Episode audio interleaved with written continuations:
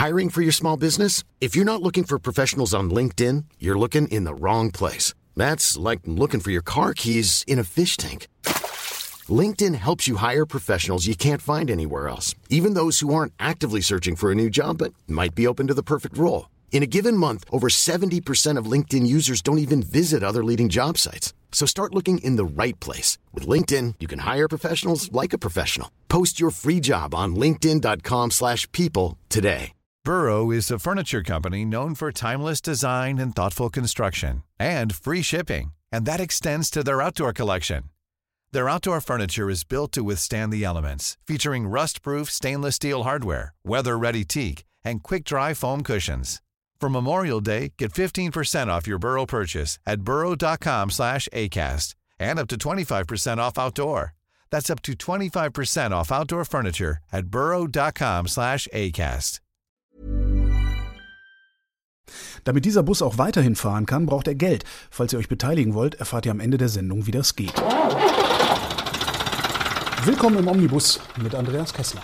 Holger, wie geht's dir? Äh, erstaunlich gut, aber ich habe so Bock auf einen Döner den ganzen Tag schon. So ein richtiges fettiges Ding? Ja, ja, so richtig fies, aber ich, ich esse dieses Fleisch ja nicht. Ja. Und es gibt ja nur einen einzigen, ich kenne nur eine einzige Biodönerbude in Berlin, die dann auch gleichzeitig den besten Döner macht, den ich je in Berlin gegessen habe. Und die sind dummerweise im Prenzlauer Berg. Na, und gibt es nicht einen Hufeland. Be- Beyond Meat äh, ja, mit sicher, aber das ist nicht das, ich, das ist nicht dasselbe. Das, ich mag das, aber der Döner, auf den ich jetzt Bock habe, ist nicht Beyond Meat. Das ist ein anderer. Das ist also richtig so ein äh, so richtig klassisch äh, Genau. Ja. Und es gibt, es gibt Schaf, Kräuter und Knoblauch, ne? äh, nur Fleisch und Zwiebeln vor allen Dingen. Aha. Ja, Den Or- ganzen anderen Rest nicht? Nein. Ja, Seit ich, seit ich vor Jahren mal im Tagesspiegel gelesen habe, das, das ist ja gar nicht ausgewogen.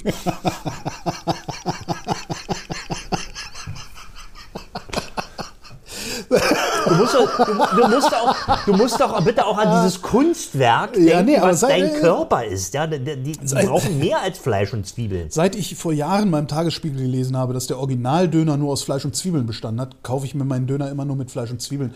Was dann immer zu so völlig absurden Dialogen geführt hat mit den Dönerverkäufern, weil die halt immer in so einem Autopilot-Modus sind. Du sagst, ein Döner bitte. Und dann sagt er automatisch, Salat alles. Ja? Und, dann Soße? Zwei Genau. Fragezeichen. Und dann, und dann habe ich äh, einen Döner bitte, äh, nur Fleisch und Zwiebeln. Alles klar, Salat alles. Okay, also fürs Protokoll. Fürs Protokoll, Holger geht's gut, der hat nur Fürs Dönermangel. Protokoll, Holger Klein kann man jeden Scheiß erzählen. Genau. Ja. Ähm, erzähl mir doch mal Scheiß über Unfallwagen, unser Ah. heutiges Thema. Was ist denn die Definition eines Unfallwagens, deiner Meinung nach? Ein, ein Auto, das mal einen Unfall hatte, der sich in einer solchen Weise auf das. Also mein alter Kombi, der war ein Unfallwagen. Wenn du von vorne auf dieses Auto drauf geguckt hast, hat der so ein bisschen wie so eine Gesichtslähmung. Also das war so ein bisschen schräg alles. Also wenn der, wenn der gerade ausfuhr, hast du immer vier Reifenspuren gesehen. Nee, das nicht. Also der Ja? war, der war, also der Rahmen scheint in Ordnung gewesen zu sein, aber der ganze, Scheint, ganze ja. Vorderwagen, der war halt so ein bisschen, das war so ein bisschen Hing, eben so ein verzogen bisschen, alles. hing so ein bisschen schief. Hing so ein bisschen runter. Es gibt, war ja, War aber ein 124er Kombi und ich habe ihn sehr geliebt. okay, der Vorläufer, der 123er Kombi, der hatte ja dann so ähm, in späteren Jahren, also wenn die nicht mehr ganz taufrisch waren, schon leichte Rostschäden, gerade im Bereich der Hinterachse. Und wenn der einen Treffer hinten gekriegt hat, der dann repariert oder, oder, oder naja, gerichtet worden ist, dann sah man immer Hängearsch, okay. Ah, Ja. okay. Der hat also, dann konnte man immer so schön an der, an der Längsflanke des Autos lang peilen und wenn die Zierleiste hinten so einen komischen Knick hatte, Ja. Vorne war es dann immer, da machten die immer dicke Backen. Ja? Wenn, der, wenn der vorne ein bisschen Ja. gestaucht war, da, da gingen die über den Rädern, waren die, machten die, die Zierleisten auch und gingen immer so ein bisschen nach außen weg, also war nicht mehr ganz gerade. Okay, das sind jetzt optische. Was ist denn die Definition eines Unfalls? Gibt es da, gibt's da eine Standarddefinition? Naja, also die Versicherungswirtschaft sagt oder auch der Autohandel sagt, ein Unfallwagen ist ein Fahrzeug, was äh, einen so schweren Unfall erlitten hat, dass die, das Rahmen und tragende Teile verformt worden sind. Ja. Ja? Wenn du jetzt äh, zum Beispiel, äh, weiß ich, so einen Einkaufswagen Detsch hinten drin hast, ja, wo einer den la- losgelassen hat und der ist bergab da irgendwie reingeschlagen und hat da eben so eine Delle reingehauen, äh, dann muss zwar auch das Seitenteil neu lackiert werden, aber das ist jetzt kein Unfall in dem Sinne. Ja, also es war eine Veränderung des Autos, aber Unfallwagen äh, äh, wird äh, immer naja, definiert oder diskutiert im Zusammenhang mit Veränderungen des Fahrverhaltens und vor allen Dingen auch Veränderungen der Sicherheitsausstattung. Ja, wenn du jetzt ein Fahrzeug hast, was in ein Unfall verwickelt worden ist, bei dem beispielsweise die Airbags ausgelöst haben. Dann hat also da eine gewisse Verzögerung stattgefunden, die oberhalb eines bestimmten Schwellwertes waren. Deswegen haben ja auch die Airbags ausgelöst. Dann kann man davon ausgehen, dass sicherheitsrelevante Fahrzeugteile verändert worden sind. Und die müssten dann eigentlich nicht einfach nur Längsträger beispielsweise rückverformt werden. Also Ja. hat man ja früher gemacht, hat man gesagt, okay, der hat Auf die Richtbank. der, ne? Ja, muss auf, auf die Richtbank und dann wurde früher wurde eben Kraft aufgegeben, dann haben sie möglicherweise mit dem Brenner noch ein bisschen es warm gemacht, damit der plastisch verformbar wird und dann ist der wieder in die ursprüngliche Form zurückversetzt worden. Damit ist er dann vielleicht optisch wieder einwandfrei, also der, der hat eben nicht die Gesichtslähmung wie Ja. bei deinem Auto, sondern sieht eben, da passt dann auch wieder alles. Aber durch die Wärmebehandlung von Teilen des Autos, die in der definierten Knautschzone liegen, verändern die ja ihre Festigkeit. Ja. also sind, werden entweder schneller verformt oder werden später verformt, äh, sodass äh, sich eben die Kräfte, die auf den Fahrzeuginsassen einwirken im Falle eines Unfalls, sich verändern. In der Regel nachhaltig verändern oder Ja. nachteilig verändern. Und aus dem Grund ist es immer ein bisschen kritisch von Unfallwagen, also wenn man sich einen Unfallwagen kauft. Ja, es gibt natürlich Fahrzeuge, die einen Unfall hatten, die nach Herstellervorgaben wiederhergestellt wurden. Das ist in vielen Fällen aber unwirtschaftlich. Ja, weil dann der Aufwand, der betrieben werden muss, so hoch ist, dass der Zeitwert des Fahrzeugs überschritten wird und dass es dann eben sinnlos ist, den wiederherzustellen. Dann kann man ein ähnlich erhaltenes gebrauchtes Fahrzeug für weniger Geld kaufen. Okay, warum würde man ihn denn dann überhaupt noch richten lassen nach dem Ja, Unfall? macht man ja dann auch nicht. Okay, Ja, also wenn man Wert darauf legt, dass der, die, die Sicherheitselemente des Autos, also die passive Sicherheit, dass die wieder so ist wie vor dem Unfallereignis. Da gab es mal, hat glaube ich die Dekra gemacht, die haben mal ähm, zwei Autos gecrasht. Ich glaube, es war Ford Mondeo. Und der eine wurde wirklich nach Herstellervorgaben unter Außerachtlassung der Kosten wiederhergestellt. Und der andere, der identisch gecrasht worden ist und der sah auch wirklich tatsächlich ganz genau so aus, äh, wurde dann eben in einer Werkstatt, die zwar auch zum ZDK gehörte und also Fachleute beschäftigt hat, aber eben repariert, so wie man es sich eben als Laie vorstellt. Also auch rückverformt und ein bisschen gezogen und auch unter Verwendung von Neuteilen, aber äh, wie man so schön sagt, zeitwertgerecht wiederhergestellt. Ja, was ja auch Stand der, der Dinge ist. Und dann wurden die beiden Autos, nee, dann, dann genau, dann wurden die nochmal gecrasht ja. und auch ein drittes neues Auto wurde Ja. nochmal gecrasht. Und dann wurde eben verglichen, wie sieht das neue Auto aus, wie sieht das nach Herstellervorgaben reparierte Auto aus und wie sieht das in Anführungsstrichen normal ge, ge, ge, reparierte Auto aus. Ähm, Und dann die Dummies wurden dann eben, dann wurden die ganzen Sensoren ausgelesen, wie hoch sind die Belastungen, die auf den Dummy oder auf den potenziellen Fahrer eingewirkt haben. Und das Auto, was nach Herstellervorgaben gerichtet wurde oder repariert wurde, lag tatsächlich abzüglich gewisser kleiner Toleranzen wirklich auf dem Niveau eines nicht vorher verunfallten Okay. Autos. Und der reparierte war teilweise katastrophal viel schlechter. Ja, also da sind dann aus irgendwelchen, sind teilweise Airbags nicht aufgegangen, weil Ja. eben die Verzögerungswerte Wow. auf die Sensoren Ja, nicht, ja. Ein, nicht ausreichten. Nicht? Weil die sich, es gab eben die konstruktiv eingebauten Sicherheitsparameter war, wurden nicht erfüllt. So, und das ist jetzt eben der theoretisch schlechteste Fall, wenn man von einem Unfallwagen spricht. Leite ich daraus ab, dass wenn ich mir einen Unfallwagen kaufen will, ich nur einen kaufen sollte, der nach Herstellervorgaben gerichtet worden Genau, ist? das kann man Also so der- sagen. Also das muss natürlich nachgewiesen werden. nicht? das Also- wäre halt die Frage, wie kann man das nachweisen? Weil erzählen kann mir natürlich ein Verkäufer alles. Na, Also erstmal kann man in den allermeisten Fällen mithilfe eines Gutachters feststellen, ob ein Fahrzeug einen Unfall hatte oder nicht. Ja. Ja? Wenn der nach Herstellervorgaben repariert worden ist, dann ist es schwierig. Ja? Dann kann man nicht sehen, ob der Wagen vorher mal einen Unfall hatte. Das ist dann aber auch nicht nötig. Ja. Ja, also weil er ja nach Herstellervorgaben repariert worden ist. Aber es ist natürlich, Holger, es ist eine Grauzone. Nicht? Also der Normalmensch, ja, wenn jetzt, weiß ich nicht, deine Schwester oder, oder äh, meine Schwiegermutter sich ein gebrauchtes Auto kaufen will, dann will die keinen Unfallwagen haben. Nee. Ja? Wenn ich mir ein gebrauchtes Auto kaufe und mir macht einer Angebot, ha, wir haben da ein Auto, was verunfallt ist. Also ein Unfallwagen, der unrepariert ist. Ja. Ja, kann unter Umständen attraktiv sein. Es gibt ja so und solche Unfälle. Es gibt ja alle möglichen Unfallsorten. Ja. Nicht? Und da kann man also in Einzelfällen kann man sagen, oh Mann, der sieht ja schlimm aus, hat aber, wenn du da genau reinguckst, da sind eben vorne diese ganzen Sturzteile, wie ich immer sage, also diese Verformelemente, die sind zwar verbogen, zersplittert, die kann man aber dann abschrauben. Ja? Und wenn die Maße des verbleibenden Autos dann in der normalen Toleranz liegen, Ja. also wenn die eigentlich relevanten Sicherheitselemente, Knautschzone, Ja. noch nicht tangiert wurden von dem Unfall, es hängt ja immer von der Unfallschwere ab, ja, dann kann man damit glücklich werden. Dann ist nämlich mit relativ kleinem Aufwand möglich, auch mit gebrauchten Teilen, also vorne irgendwelche Schraubquerträger, ein Kühler, ein Kühlergrill Mhm. und sowas, die kriegst du ja unter Umständen, dann kann es hochattraktiv sein. Aber da, um, um das zu erkennen, muss man Andreas Kessler sein. Das schafft Holger Klein nicht. Holger Klein könnte sich ja einen Gutachter nehmen Ja. Und, sagen, ich habe hier ein hochattraktives Auto und dann geht der Gutachter hin und guckt sich das Ding an. Oder es existiert bereits ein Gutachten. Was kostet so ein Gutachter eigentlich? Naja, das hängt vom, von der Höhe des Schadens ab. Nicht? Also da gibt es gibt's auch ein Gebühren. Ja, aber wenn ich sage, hier, guck dir das mal an, ob das ein gutes Auto ist, gibt es da irgendwie so Festpreise? naja, du kannst oder zum so? Beispiel, du kannst jetzt ein Auto, was dich, dich interessiert, kannst du äh, zum TÜV oder zur DEKRA fahren und sagen, machen Sie mir doch mal hier bitte so ein Gebrauchtwagengutachten, Zeitwertgutachten. Ne? Und da, insbesondere Wenn es noch fährt. Naja, gut, also ich meine, du musst, bei dir ist ja irgendwo eine Grenze. Nicht? Also du Ja, hast ja, okay, ja, stimmt. Du Also, hast ja, ja. Kein, keine Werkstatt, wo du die Kiste hintransportieren lässt und dann selber anfängst zu schrauben.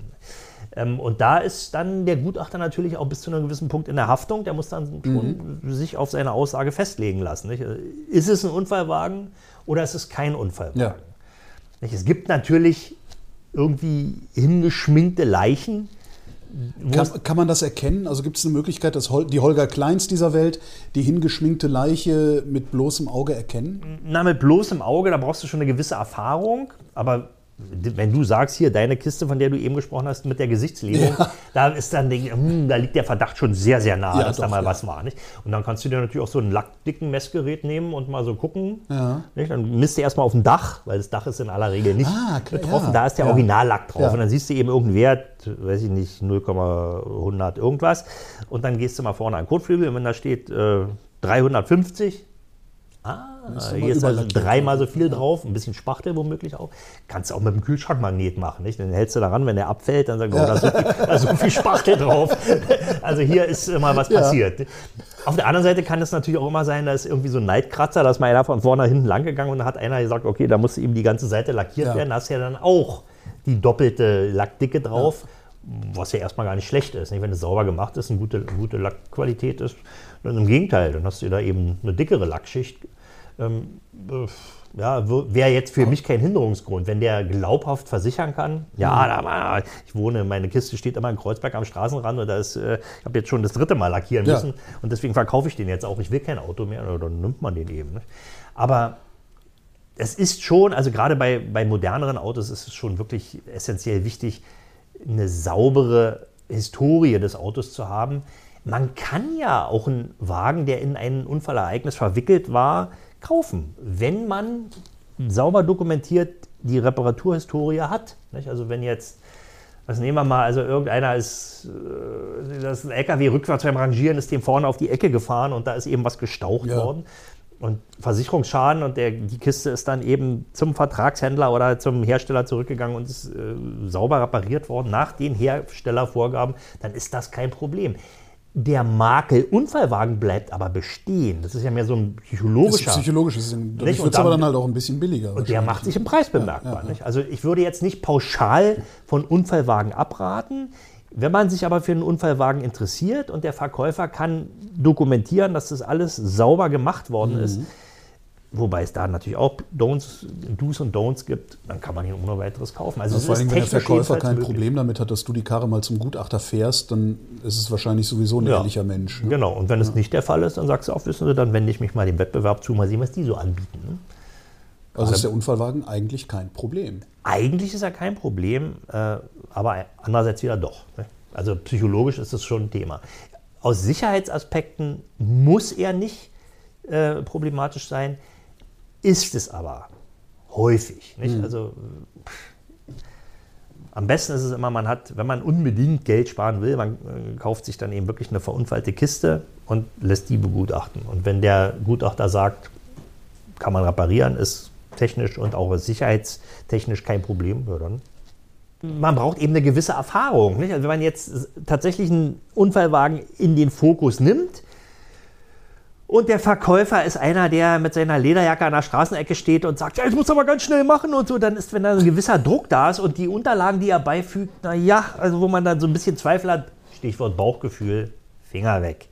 Ja, aber wenn eben der Vertragshändler schon von vornherein sagt, wir haben hier einen Unfallwagen, den hat der vielleicht günstig gekauft als verunfalltes Fahrzeug, hat es in Zahlung genommen nach irgendeinem Unfall und hat den nach Herstellervorgaben repariert und hat für sich selber auch gesehen, ich habe hier mit meiner Werkstatt und mit, mit, mit den Möglichkeiten, die ich habe, auf der einen Seite kein Risiko, ich gehe ja auch in die Haftung, also als professioneller Verkäufer muss er ja auch in die Haftung gehen und trotzdem kann ich da noch einen Gewinn machen, dann kann man das tun. Nicht? Wenn jetzt so eine Kiste kommt aus Polen meinetwegen. Ja? Da gibt es ja immer noch Leute. Also so einer von den Durchgesägten, die dann wieder zusammengesetzt ja, werden. Ja, also jetzt zur besseren Deutlichmachung. ja. Es gibt auch heute immer noch, äh, gibt es eben in Polen besser mehr als bei uns echte Handwerker. Also die können wirklich Blech, können die einfach. Ja. Äh, aber eben weil sie es so gut können, optisch gut können, ja. heißt es noch lange nicht, dass sie eben auch nach den Herstellervorgaben arbeiten und dass sie die Metallurgie, die da eine Rolle spielt, auch im Hinterkopf behalten. Tailored Blanks zum Beispiel. Ja, du kannst ja heute ein Längsträger, der kann ja aus mehreren verschiedenen Stahlsorten zusammengesetzt worden sein. Dick, dünn, weich, hart, um eben eine definierte Verformung im, Unfallwagen, äh, im Unfallfall zu, zu, garantieren. Und wenn die jetzt eben mit irgendeinem Feldwald- und Wiesenblech das Ding originalgetreu wiederherstellen, sieht von außen ganz genau so aus wie bei einem neuen Auto, ist aber nicht so da muss man dann immer schon ein bisschen vorsichtig sein. Ich habe also ein paar Fälle gehabt, wo wirklich optisch perfekte Autos kamen, gerade aus Osteuropa. Die Ungarn können es sehr gut, die Polen können es auch sehr gut, Tschechen sind auch teilweise so richtig. Das sind eben noch Handwerker, aber die sind technologisch eben ja, in den 70ern oder 80ern stehen geblieben. Da ist, wer auf Sicherheit Wert legt, und sind ja die meisten Leute ähm, bei neueren Autos, besser nicht. Ja, besser nicht. Ähm, auf der anderen Seite kann man sich jetzt hier wieder Holgers Lieblingsauto, ein 124er, wenn der aus Polen kommt und gut aussieht, ja, warum denn nicht? Ja, der ist im Zweifel besser als alles, was, äh, was aus einer deutschen Werkstatt kommt. Besser saniert kann man, also da würde ich, hätte ich überhaupt kein Problem mit. Ne? Die Dinger kann man ja auch einigermaßen, will jetzt nicht sagen durch draufgucken beurteilen, aber ähm, da ist das Risiko, dass man sich da irgendeine völlig krumme Kiste kauft, klein. Und damit ist es dann doch die kürzeste Sendung aller Zeiten geworden. Andreas Kessler, vielen Dank. Dankeschön. Das war der Omnibus. Vielen Dank fürs Mitfahren. Wenn ihr wollt, dass der Bus auch weiterhin fährt, lasst uns gerne ein bisschen Geld da. Das geht auf verschiedenen Wegen, zum Beispiel per PayPal, Steady oder Patreon. Und wer uns dort abonniert, kann sogar bei gelegentlichen Sonderfahrten mit dabei sein. Die Kasse findet ihr auf omnibus.fm. Hi. This is Craig Robinson from Ways to Win, and support for this podcast comes from Invesco QQQ, the official ETF of the NCAA. The future isn't scary. Not realizing its potential, however, could be. Just like on the recruiting trail, I've seen potential come in many forms as a coach. Learn more at Invesco.com slash QQQ. Let's rethink possibility. Invesco Distributors, Inc. Hey, it's Paige DeSorbo from Giggly Squad. High quality fashion without the price tag. Say hello to Quince. I'm snagging high-end essentials like cozy cashmere sweaters, sleek leather jackets, fine jewelry, and so much more. With Quince being 50 to 80% less than similar brands.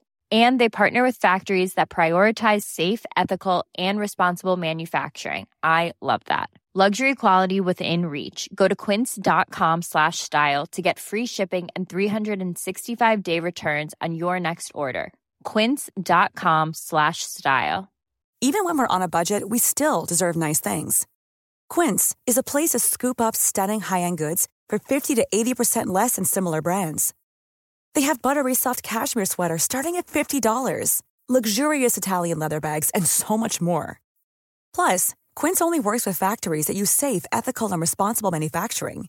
Get the high-end goods you'll love without the high price tag with Quince. Go to quince.com/style for free shipping and 365-day returns.